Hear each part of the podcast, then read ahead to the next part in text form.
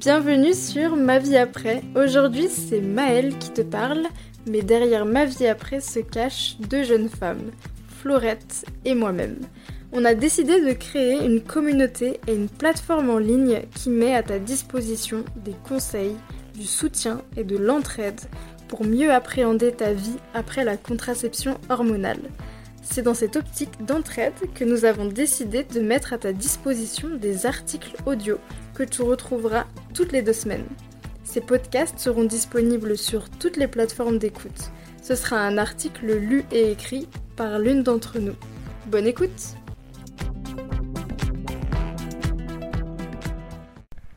Hello et bienvenue sur ce nouvel épisode de podcast sur ma vie après. Aujourd'hui, nous allons parler de la chute de cheveux post-pilule. Un grand sujet que nous allons enfin aborder ensemble. Je dis grand sujet parce qu'en fait, euh, voilà, ça fait euh, plusieurs mois que nous souhaitions sortir un article à ce sujet et du coup, il y a aussi cet épisode de podcast qui est associé et donc euh, voilà, nous sommes contentes de pouvoir sortir cet article et te donner des clés, des conseils par rapport à la chute de cheveux post-pilule. En fait, la chute de cheveux, c'est un des effets secondaires potentiels que l'on peut remarquer à l'arrêt de la pilule, à la suite de l'arrêt de la pilule, et qui euh, a une place importante en fait euh, dans les craintes parfois des personnes qui, souhaitent arrêter la pilule, euh, pas au même titre que l'acné, mais disons que ça fait partie des choses que l'on peut entendre. Et du coup, avec cet article, avec cet épisode de podcast, on souhaite vraiment te partager nos clés de compréhension avant toute chose et des conseils pour bien comprendre voilà, par rapport à ce qu'il se passe dans notre corps, du coup, savoir comment agir par rapport à cette chute de cheveux.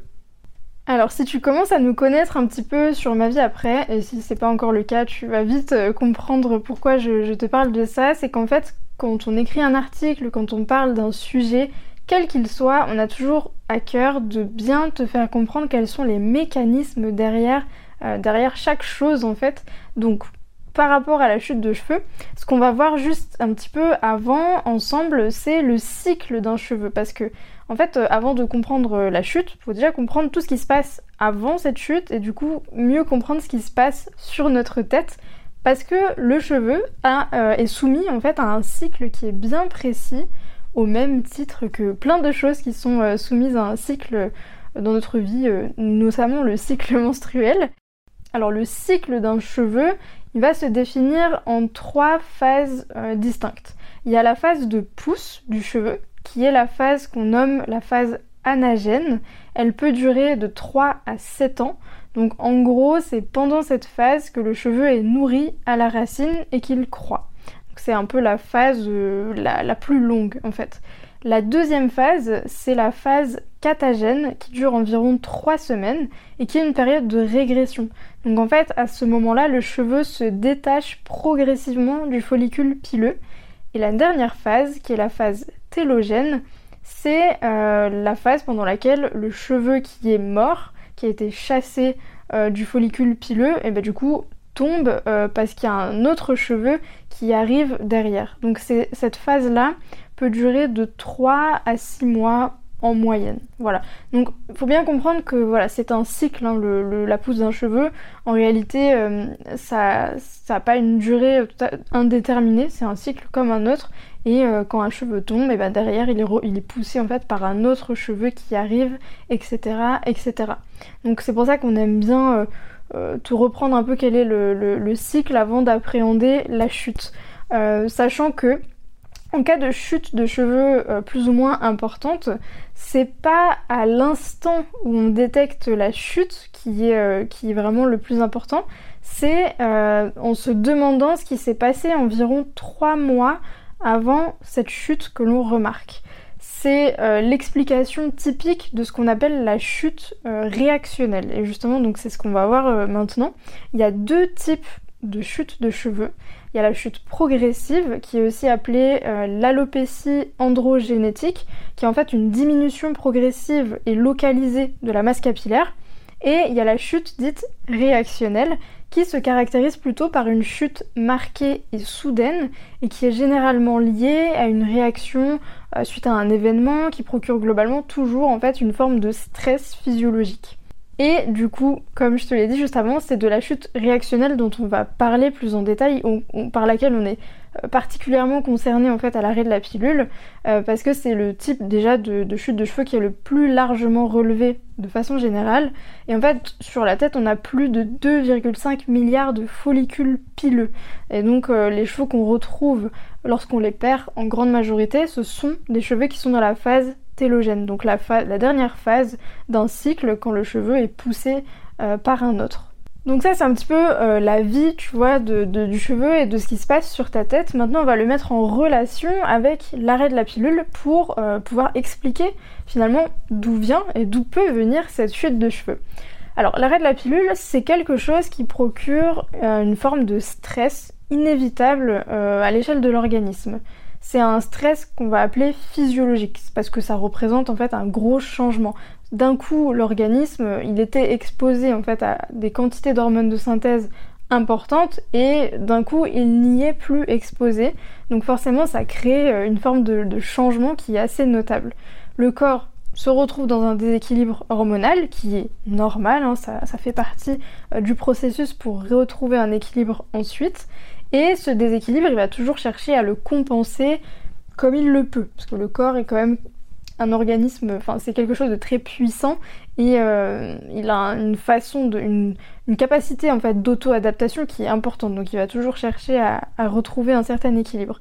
Euh, c'est en fait sur ce chemin que pourront apparaître d'éventuels troubles que l'on appelle souvent les effets secondaires post-pilule, mais qui sont des choses qui sont transitoires qui euh, se manifeste euh, justement comme euh, phase d'adaptation dont le corps va avoir besoin avant de trouver un nouvel équilibre. De fait, le stress physiologique engendré par cet arrêt correspond plutôt, comme on l'a vu, à la chute de type réactionnel. C'est une chute qui est déclenchée par un événement particulier qui a déstabilisé ce qu'on appelle l'homéostasie, qui est cette faculté de l'organisme à se maintenir en équilibre. Euh, par ailleurs, à l'arrêt des hormones de synthèse, donc à l'arrêt de la pilule, outre le déséquilibre des hormones sexuelles principales chez la femme, donc les oestrogènes et la progestérone, il y a aussi la testostérone qui a un impact sur la chute de cheveux. Donc euh, chez l'homme comme chez la femme, un taux de testostérone élevé aura tendance à accentuer la chute de cheveux.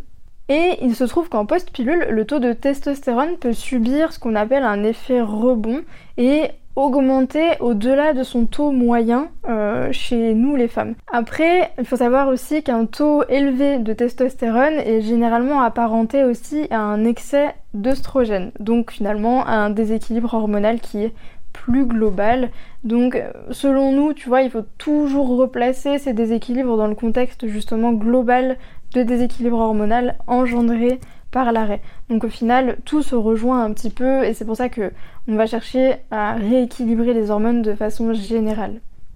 Alors, on a posé euh, pour écrire cet article quelques questions à la communauté Ma vie après sur Instagram. Euh, et les questions, les voici. Je vais pouvoir t'expliquer un petit peu parce que c'est assez. Euh, bah, tu vas voir que ça a beaucoup de sens en fait. On a posé la question déjà, avez-vous remarqué une perte de cheveux à l'arrêt de la pilule? Alors, moi, j'étais un petit peu étonnée par les résultats parce que j'avais l'impression que ça concernait plus de monde que ça.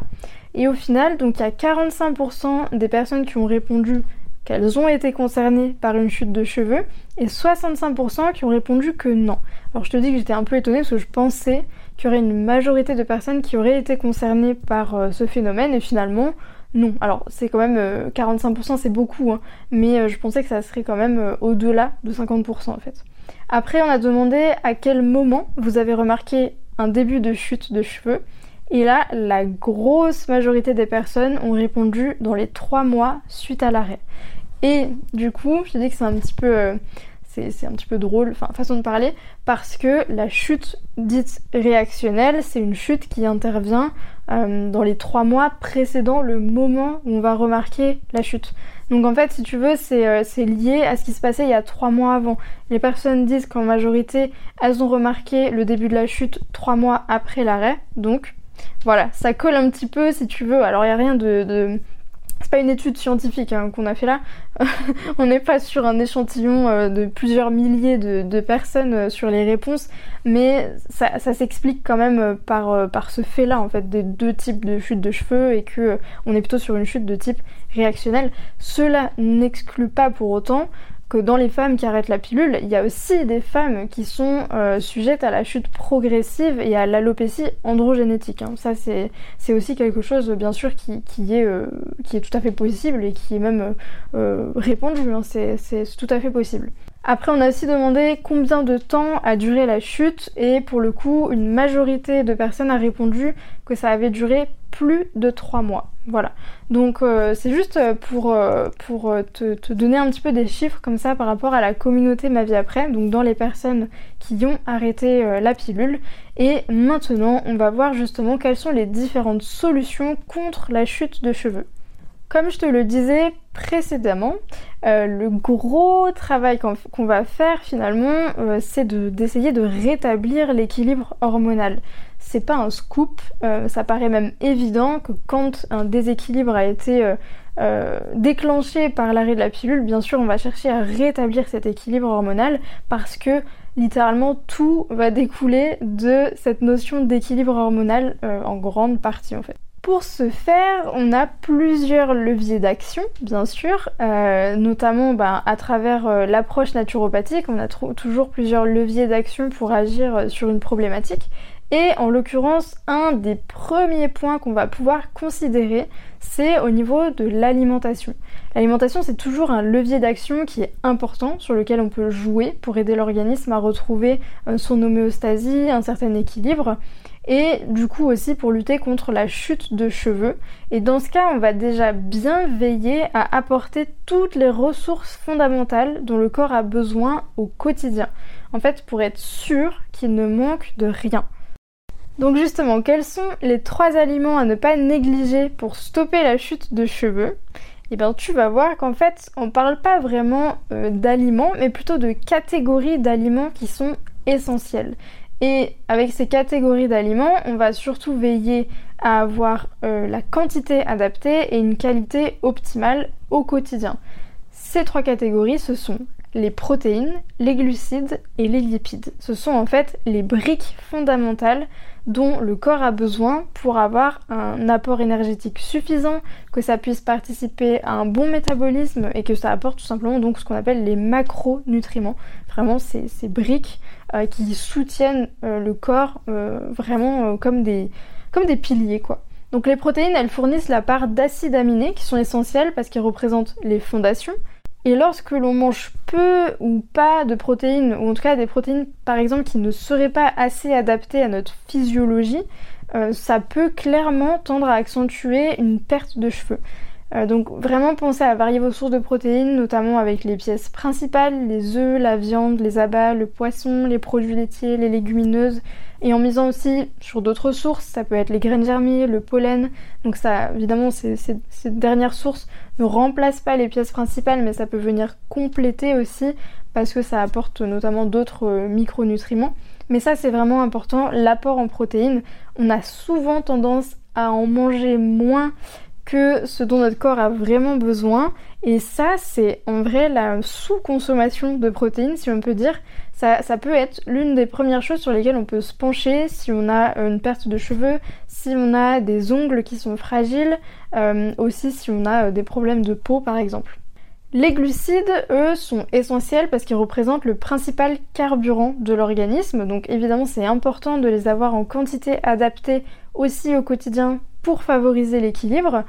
Les glucides, c'est à la fois tout ce qui est légumes, les fruits, les tubercules, donc patates douces, pommes de terre, les châtaignes, les céréales, le blé, les l'épeautre, sarrasin, le riz, enfin voilà. Les glucides, c'est tout ça. Euh, en fait, ce sont tout ce qui nous, tout ce qui nous fournit une forme de, de, sucre, donc de carburant, et ils sont vraiment, vraiment essentiels. Ils font partie de la structure il ne faut pas non plus les négliger.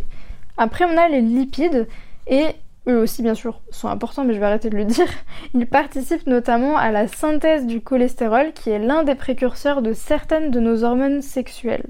Et on le rappelle, en cas de perte de cheveux, du coup, dû à l'arrêt de la pilule, on a tout intérêt à favoriser le retour de l'équilibre hormonal. Donc euh, ça passera notamment par la consommation d'acides gras saturés qu'on retrouve par exemple dans les œufs, dans la viande, dans les produits laitiers. Et par rapport à ces derniers euh, aliments, le plus important, alors ils sont parfois décriés euh, parce que on va dire euh, oui les produits laitiers c'est pas bien, il faudrait en manger moins, c'est pro-inflammatoire, ou alors idem pour la viande par exemple. Mais en fait tout va surtout dépendre de la qualité des produits que l'on consomme parce que euh, à côté de ça, les protéines et les produits d'origine animale restent les aliments, les éléments qui fournissent le plus de ressources à l'organisme parce qu'ils sont les mieux assimilés en, opposition, enfin pas en opposition, mais euh, en comparaison plutôt avec euh, tout ce qui va être euh, protéines d'origine végétale, donc légumineuses, etc. tout ce qui est d'origine animale nous fournit des, ressources, des nutriments, des micronutriments de façon plus facilement assimilable par le corps, donc plus facilement utilisés. Si on voulait imaginer un peu le truc, c'est ça restaure plus rapidement et plus facilement l'organisme là où il en a besoin. En gros. Mais bien sûr, la qualité est primordiale. Privilégier euh, pour ces produits-là peut-être plutôt qualité biologique ou alors de circuits courts, des éleveurs, des producteurs que vous connaissez, de vos régions, pour euh, limiter déjà les intermédiaires, pour euh, voilà, avoir des produits qui sont issus d'animaux qui ont eu accès au pâturage, qui n'ont pas eu trop d'antibiotiques, ce genre de choses. Voilà, tout ça, ça fait partie des choses quand on les accumule qui peuvent faire vraiment un produit de bonne qualité ou un produit qui serait euh, beaucoup plus discutable au niveau de l'apport nutritionnel, mais ça rentre en jeu et ça reste important. Si vous ne consommez pas de produits d'origine animale, ça va être très important du coup de bien veiller à avoir quand même dans votre consommation quotidienne des choses qui puissent euh, compenser un peu et en tout cas vous apporter euh, des, ressources en, micronutriments, en minéraux qui soient aussi facilement assimilables. Donc euh, on parlait par exemple, il y a certains éléments hein, comme les pommes de terre, comme les graines germées, comme le pollen, comme les champignons qui sont très intéressants. Par, par exemple, si vous consommez des œufs, mais que vous consommez pas d'autres viandes ou de poissons, les œufs c'est une source de protéines aussi qui est hyper intéressante, qui est très assimilable par le corps notamment. Encore une fois, quand ils sont choisis de qualité, donc plutôt des œufs de qualité zéro, euh, donc s'ils sont de qualité zéro, ils sont forcément de qualité biologique, de plein air, etc. Outre les briques fondamentales qu'on va chercher à apporter comme on l'a vu euh, juste avant, on va aussi pouvoir apporter des vitamines, des antioxydants, des minéraux, parce que le stress physiologique qui est engendré par l'arrêt de la pilule, peut être l'un des éléments qui va avoir tendance à pousser l'organisme à puiser dans ses réserves minérales pour compenser le déséquilibre justement. Comme je te disais, le corps euh, est quand même à une capacité euh, d'adaptation, mais parfois bah, pour euh, faire cette adaptation, il va puiser dans ses réserves. Et le but, c'est qu'à un moment donné, on puisse remplir à nouveau les réserves pour retrouver un équilibre, ou en tout cas pour ne pas se retrouver dans un déficit à quelconque niveau d'ailleurs. Donc l'idée, ça va être de veiller à rebâtir les réserves minérales avec certains éléments clés qui vont pouvoir nous aider à ça. Oh, bien sûr, et ça, ça reste en complément, par contre, des apports fondamentaux dont je t'ai parlé juste avant. Ça, c'est hyper important. Euh, les briques, vraiment, j'insiste dessus, mais, euh, mais c'est normal. Les briques sont vraiment les fondements. Euh, on fait toujours l'image avec les briques et le ciment. Bah, les briques, ce sont les macronutriments. Et pour construire une maison, tu peux pas construire une maison qu'avec du ciment. Tu as besoin des briques. Et inversement, en fait, les deux se répondent et sont très complémentaires. Donc tout ce qui est vitamines, minéraux, etc., on peut les avoir dans plein de choses, mais ça peut être notamment la consommation de fruits, de légumes euh, qui apportent des vitamines, des minéraux, des fibres. Ça peut être aussi justement par la consommation de jus, de légumes faits avec un extracteur de qualité. Alors attention, ça reste toujours un complément à l'alimentation. Le but c'est pas de se nourrir de... D'ailleurs on pourrait pas se nourrir avec, mais euh, de, de, ne consommer en tout cas que des jus de légumes, hein, bien sûr. Ça reste un petit plus qu'on peut intégrer si on le souhaite. Euh, c'est pas non plus une obligation. Rappelez-vous juste qu'en fait une alimentation qui est variée et qui est structurée doit pouvoir vous apporter de toute façon tous les nutriments dont vous avez besoin.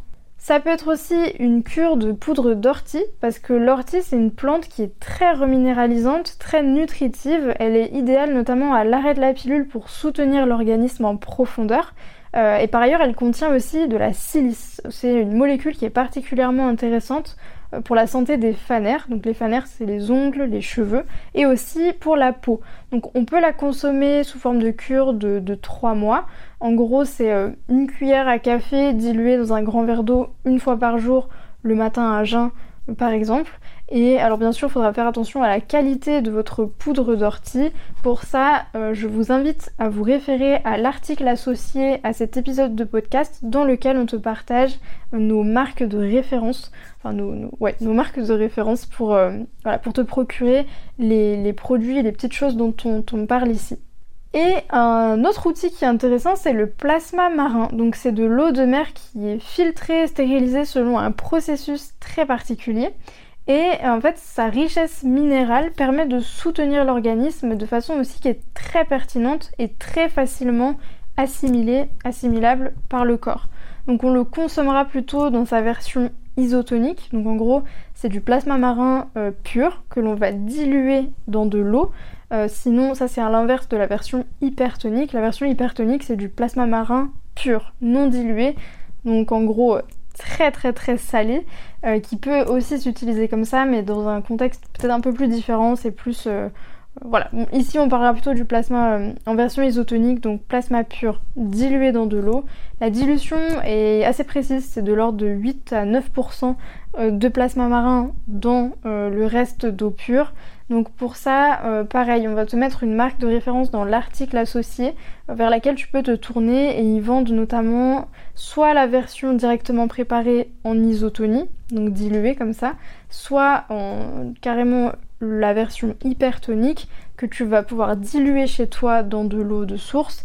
Mais dans ce cas, euh, tu peux notamment utiliser le verre doseur qui est vendu aussi par la marque pour avoir une dilution qui est parfaite. Donc en général, on peut consommer 20 à 30 centilitres de plasma isotonique par jour et ce sont des choses qu'on peut utiliser sur des périodes de 3-4 mois par exemple à l'arrêt de la pilule ou en cas de, chute de cheveux pour euh, soutenir l'organisme en parallèle de tout le reste. Après, l'idée, ça sera pas d'intégrer tous ces éléments-là en même temps dans, la routine. Hein. Ça serait pas plus efficace. Au final, le, mieux est l'ennemi du bien. Ça se vérifie aussi ici. Ce sont plutôt des pistes qu'on peut t'apporter pour te guider. Certains éléments te conviendront plus que d'autres. Donc euh, ça reste des choses qu'il faut qu'il faut, faut pas y aller tête baissée en fait à se dire que ça sera forcément ça qu'il faudra que tu prennes pour avoir euh, tous les bénéfices. Voilà, donc euh, à la limite, on peut plutôt avoir une alternance sur euh, différents, euh, différents produits qui resteront vraiment, je le rappelle, des compléments à toute la sphère alimentaire de base et ça ne remplace pas.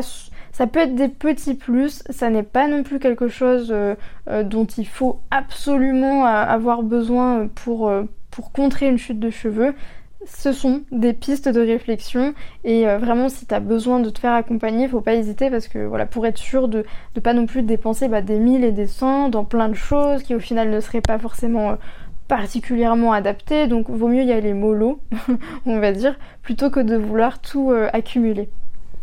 Un dernier point, et pas des moindres, pour euh, le retour de l'équilibre hormonal, c'est la santé de l'écosystème digestif et notamment de la sphère intestinale. Et pourquoi elle est à prendre en compte? Bah Parce qu'en fait, euh, tu peux apporter de super ressources avec l'alimentation et avec certains éléments clés comme on l'a vu précédemment, mais il est aussi primordial que la muqueuse digestive soit en capacité d'absorber tous ces éléments. De fait, un travail sur l'écosystème digestif peut parfois être nécessaire pour permettre de retrouver un, réel équilibre d'un point de vue général. C'est restaurer, renforcer et protéger la sphère digestive. Euh, ça, ce sont des actions en fait qui peuvent rentrer dans le cadre d'un protocole de naturopathie personnalisé, notamment parce que euh, à l'arrêt de la pilule, il arrive je dirais même que c'est euh, très fréquent parce que ça fait partie d'un des effets secondaires parfois imperceptible au début de l'arrêt de la pilule, c'est-à-dire l'affaiblissement en fait de la flore intestinale, une sensibilisation de la muqueuse intestinale et du coup un amoindrissement de notre capacité digestive globale qui peut après avoir des répercussions sur plusieurs sphères, donc sur la sphère hormonale avec euh, des cycles irréguliers, une absence de menstruation liée à une absence d'ovulation, ça peut être euh, au niveau de la sphère cutanée qu'on peut avoir des répercussions comme de l'acné, ce genre de choses, et globalement il y a toujours un travail ou une attention en tout cas à avoir au niveau de la sphère intestinale. Ça, c'est quelque chose qui est important, qui est à ne pas négliger. Parce qu'en fait, des fois, on peut avoir tendance à miser, tu vois, à mettre le paquet sur euh, les, apports qu'on va pouvoir faire euh, à différents niveaux, à différents niveaux, pardon, notamment même parfois avec des compléments alimentaires. Mais finalement, il faut vraiment veiller à se demander s'il euh, n'y a pas un travail aussi à faire sur cette sphère digestive pour optimiser cette assimilation, pour euh, faire en sorte aussi qu'il n'y ait pas de molécules toxiques qui retournent en circulation et qui viennent surcharger ou accentuer une surcharge au niveau euh, de l'organisme. Voilà. Donc tout ça, ce sont des choses qu'on peut vraiment voir plus en détail dans le cadre d'un accompagnement personnalisé en naturopathie, euh, parce que ça permet vraiment de bien comprendre en fait où sont vos potentiels déséquilibres, quelle est actuellement la capacité de vos organes d'élimination et tout ça en fait on le fait à la c'est des choses en fait que l'on peut voir dont on peut prendre connaissance lors de notre premier rendez-vous appelle un petit peu la consultation bilan pendant laquelle moi je vais vous poser plusieurs questions, on va balayer différentes sphères de votre vie et ce sont tous les outils dont je vais pouvoir me servir ensuite pour vous partager différentes, euh, différents conseils, différentes mises en place que vous pourrez vous approprier pour retrouver euh, un équilibre. En parallèle de cette sphère alimentaire et euh, hygiène alimentaire, on va aussi veiller à optimiser l'oxygénation de l'organisme. Une masse, euh, une masse capillaire optimale, donc selon votre nature de cheveux, est aussi très dépendante de, du terrain sur lequel vont pousser les cheveux, donc le cuir chevelu. Plus le cuir chevelu est oxygéné correctement par une multitude en fait, de vaisseaux sanguins qui vont euh, apporter les micronutriments et qui vont faire circuler aussi l'oxygène, plus vous aurez un cuir chevelu qui sera euh, bien irrigué en fait et qui pourra favoriser la pousse des cheveux mais aussi euh, le, fait que vos cheveux soient bien, bien forts, bien souples, qu'ils soient pas cassants, enfin voilà, plein de choses en fait qui vont tourner autour de la santé du, cuir chevelu et du coup après des cheveux.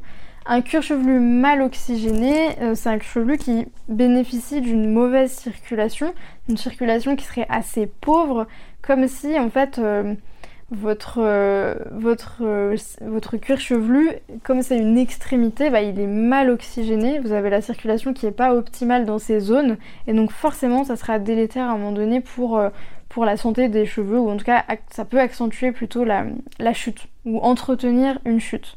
Alors c'est jamais l'unique facteur, mais ce sont bien sûr des choses qui, euh, accumulées, peuvent favoriser euh, l'équilibre et, en tout cas enrayer aussi, aider à enrayer une chute de cheveux. Pour ça, on peut bouger, parce que bien sûr, le fait de mettre son corps en mouvement, euh, ça va activer la circulation sanguine et ça va favoriser le fait qu'elle aille un petit peu euh, bah, partout, jusqu'au bout, jusqu'aux extrémités, jusqu'aux pieds, jusqu'aux mains, euh, jusqu'au cuir chevelu. Donc ça peut être euh, par X ou Y activité, il n'y a pas que le sport en tant que tel comme on l'entend, ce sont des choses qu'on peut faire tous les jours, c'est de marcher, c'est de monter l'escalier, de porter des courses, de tirer des choses, de faire le ménage, de danser pour se défouler. Tout ça, ce sont des activités qui permettent de réveiller un peu l'organisme et de favoriser la circulation. Donc en fait, en gros, euh, c'est surtout l'idée de ne pas être toute la journée dans la même position et de faire en sorte d'avoir des changements de position qui permettent d'avoir du mouvement. C'est le maître mot, c'est vraiment le mouvement. Deuxième chose, ça peut être aussi grâce à la respiration. Euh, la respiration, par définition, permet d'oxygéner l'organisme et respirer correctement, ben en vrai ça s'apprend. Parce qu'on a souvent tendance à avoir une respiration qui est peu profonde, peu régénérante et qui n'accentue pas en fait la circulation et l'oxygénation correcte de l'organisme. Dans le concret, ce qu'on peut essayer de faire, c'est par exemple de prendre plusieurs minutes dans la journée pour se poser, ne serait-ce que 2 à 5 minutes, et prendre le temps de respirer un peu en conscience, en pratiquant notamment la respiration dite abdominale. Donc c'est la respiration qu'on va avoir quand on va gonfler le ventre à l'inspiration et que le ventre va s'abaisser à l'expiration. Donc en fait ça fait, ça fait aussi un massage abdominal en passant et c'est quelque chose qu'on peut pratiquer euh, juste en conscience comme ça, il n'y a pas forcément besoin de faire des exercices particuliers. Déjà respirer, enfin respirer consciemment pendant la journée, c'est déjà quelque chose d'incroyable si on prend le temps de le faire quelque part. Mais on peut aussi bien sûr pratiquer la cohérence cardiaque, ce genre de choses qui utilisent aussi la respiration abdominale et qui permettent euh, d'augmenter l'oxygénation de l'organisme. En complément de ces conseils, euh, on va dire plutôt sur la sphère, euh, enfin en interne, on a aussi des solutions en externe. Donc les solutions en externe seront des solutions complémentaires. Comme toujours, on accentue le fait que la majorité du travail se passe à l'intérieur. C'est comme dans le cadre de l'acné, on peut faire beaucoup de choses en, externe sur la, peau, les produits de soins, mais euh, une grosse majorité du travail se fait en interne. Donc en externe ici, euh, on va pouvoir te partager deux petites astuces. la première astuce, c'est une recette de masque anti-chute. Donc tu vois que c'est vraiment pour travailler sur euh, le cuir chevelu. Donc on peut notamment utiliser certaines poudres qui sont intéressantes pour les soins du cuir chevelu.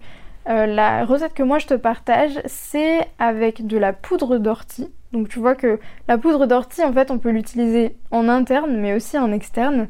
De la poudre d'amla, donc c'est A-M-L-A, du gel d'aloe vera ou du sirop d'agave pour le côté un petit peu hydratant et puis ça, ça donne une texture au masque qui est un peu plus agréable et de l'eau à 80-85 degrés tu mélanges le tout. Alors au niveau des quantités, tu peux faire une moitié ortie, moitié poudre d'amla. Euh, après, au niveau quantité de grammage des poudres, le but c'est pas de recouvrir toute ta chevelure, c'est essentiellement de cibler le cuir chevelu. Donc en moyenne, tu peux faire un mélange de 40 à 50 grammes de poudre au total ça devrait suffire, mais euh, n'hésite pas à essayer par toi-même pour voir, euh, peut-être qu'il faudra faire des ajustements. Donc tu mélanges tout ça, tu mets euh, deux cuillères à soupe de gel d'aloe vera en, environ. Il faut mouiller bien sûr avec de l'eau chaude mais pas brûlante pour pas brûler non plus les poudres.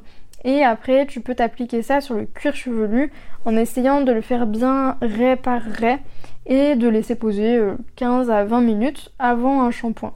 Voilà, donc ça c'est un masque qu'on peut réaliser une à deux fois par semaine en phase d'attaque et puis après plutôt de, les espacer. Sachant qu'il faut quand même faire attention, les poudres parfois ça peut avoir tendance à assécher un peu le cuir chevelu donc il faudra euh, soit rajouter plus de gel d'aloe vera, soit faire des masques euh, par derrière ou utiliser d'autres euh, d'autres éléments ou tout simplement réduire la fréquence d'utilisation parce que le but c'est pas non plus bah, d'assécher son, cuir chevelu. Deuxième petite, euh, petit tips, c'est le massage du cuir chevelu. Donc juste avant on parlait euh, de l'oxygénation de l'organisme et notamment du cuir chevelu et il y a aussi une façon très simple de faciliter la circulation sanguine à ce niveau-là, c'est en massant le cuir chevelu doucement. Donc on utilise la pulpe de ses doigts, faut vraiment pas y aller avec les ongles, et on peut masser tout doucement à différents endroits de la tête. On peut aussi mettre la tête en bas pour euh, accentuer le tout. Alors le but c'est pas de le faire tous les jours parce que il faut pas non plus, euh, on cherche pas non plus à augmenter la production de sébum en sursollicitant les glandes sébacées, mais ça peut être euh, deux à trois fois par semaine à adapter selon chacun et de 3 à 5 minutes. Et comme dit vraiment faut y aller très doucement ne pas se, décaper le, cuir chevelu ne pas trop appuyer. Euh, fais-le. Moi je dirais euh, le plus important et ce qui peut être cool c'est de le faire comme un moment de détente. Donc si c'est un moment de détente c'est pas un moment où euh, tu vas te, gratter le, cuir chevelu. Sauf si tu apprécies euh, te gratter le cuir chevelu. Auquel cas, voilà. Mais bref, non, l'idée c'est vraiment d'utiliser la pulpe des doigts et d'y aller vraiment doucement. Et ça peut être un petit truc en plus. Voilà. Donc, euh, tu peux le faire à sec en fait.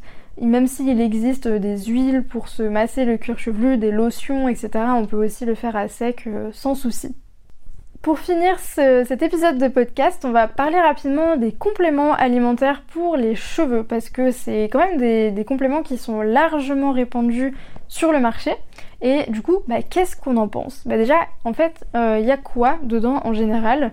Les compléments pour la chute de cheveux contiennent souvent en fait des vitamines du groupe B et parfois des composants comme de la silice euh, qui vient de la prêle ou de l'ortie justement ou aussi des extraits de plantes par exemple du romarin etc qui est réputé aussi euh, anti-chute. Donc euh, en réalité tout ce que je viens de t'expliquer ici ce sont des éléments qu'on retrouve dans le cadre d'une alimentation variée et bien structurée. Donc bon, pas forcément pour euh, l'ortie et la prêle si tu n'en ajoutes pas dans, ton alimentation, mais en fait euh, toutes les vitamines du groupe B globalement dans une alimentation euh, variée et structurée, tu en retrouves en quantité suffisante et qui seront sincèrement plus facilement assimilées que dans des gélules. Et en fait, tu le sais peut-être, euh, du coup sinon je te le dis, sur ma vie après, on recommande rarement de prendre des compléments alimentaires pour des problématiques comme euh, l'acné ou la chute de cheveux. Donc en fait, des compléments qui sont estampillés et vendus euh, comme étant des solutions pour l'acné ou la chute de cheveux.